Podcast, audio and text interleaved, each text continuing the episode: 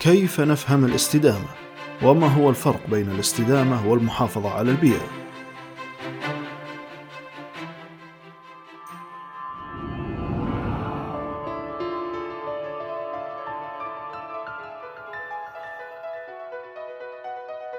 حياكم الله أخوكم إياب المجول وحديثنا اليوم عن مهارة فهم الاستدامة كيف نحدد ركائزها وما الفرق بينها وبين المحافظة على البيئة يقول ستيوارت أودال خطط حماية الهواء والماء والبرية والحياة البرية هي في الواقع خطط لحماية الإنسان.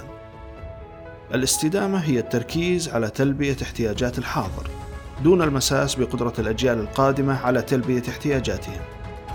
وتعتبر الاستدامة من أهم المواضيع خلال هذا القرن للبشرية. وهناك فرق كبير بين الاستدامة والمصطلح السائد المحافظة على البيئة. حيث تركز الاستدامة أنها تكون قادرة على الاستمرار بالمستقبل لترك فرص للأجيال القادمة. أما المحافظة على البيئة فهي الاستخدام الأمثل للمحافظة عليها في الوقت الحالي ضمن إطار ضيق. أما في الاستدامة فتكون الموارد البيئية ضمن الموارد الأخرى التي يمكن تطويرها لتكون نموذج يمكن الاستمرار فيه.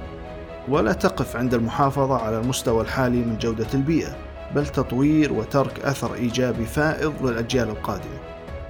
لتطوير فهم الاستدامة تم التركيز على ثلاث ركائز وهي الاقتصاد والبيئة والمجتمع.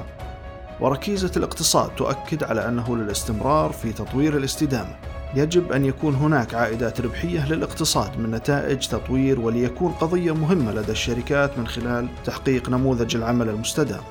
كما أن الركيزة البيئية يعبر عنها بأنها هي المبادرات والإجراءات التي تتخذها الدول أو الشركات لتقليل الأثر السلبي على كوكب الأرض كاستخدام العبوات البلاستيكية وإعادة تدويرها واستخدام بدائل النقل الصديقة للبيئة بدل الوسائل المضرة بالبيئة وركيزة المجتمع وهي المحافظة على زيادة الوعي لدى المجتمع بدور الاستدامة ليساهم الجميع في تطوير ومحافظة على هذا المفهوم كما أنه يجب قياس الآثار للتجارة العادلة والبدائل المنتجة بشكل مستدام لتحفيز المجتمع على الاستفادة منها.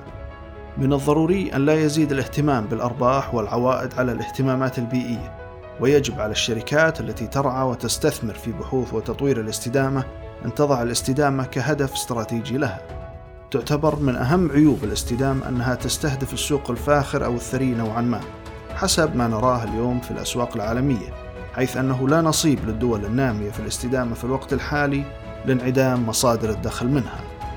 أخيرا يتطلب إنشاء نهج أكثر استدامة للعيش منا جميعا وأن نقوم بعمل أي شيء يمكن أن يترك قيمة مضافة في فهم الاستدامة سواء كانت صغيرة أو كبيرة بحيث نعمل جميعا في نفس الاتجاه. يسعدني تلقي أمثلة منكم عن مهارة فهم الاستدامة وكيف ستكون أنت أحد هذه السواعد لتنميتها. إلى هنا نكون قد أنهينا موضوعنا لهذا اليوم ألقاكم بخير ودمتم بحفظ الله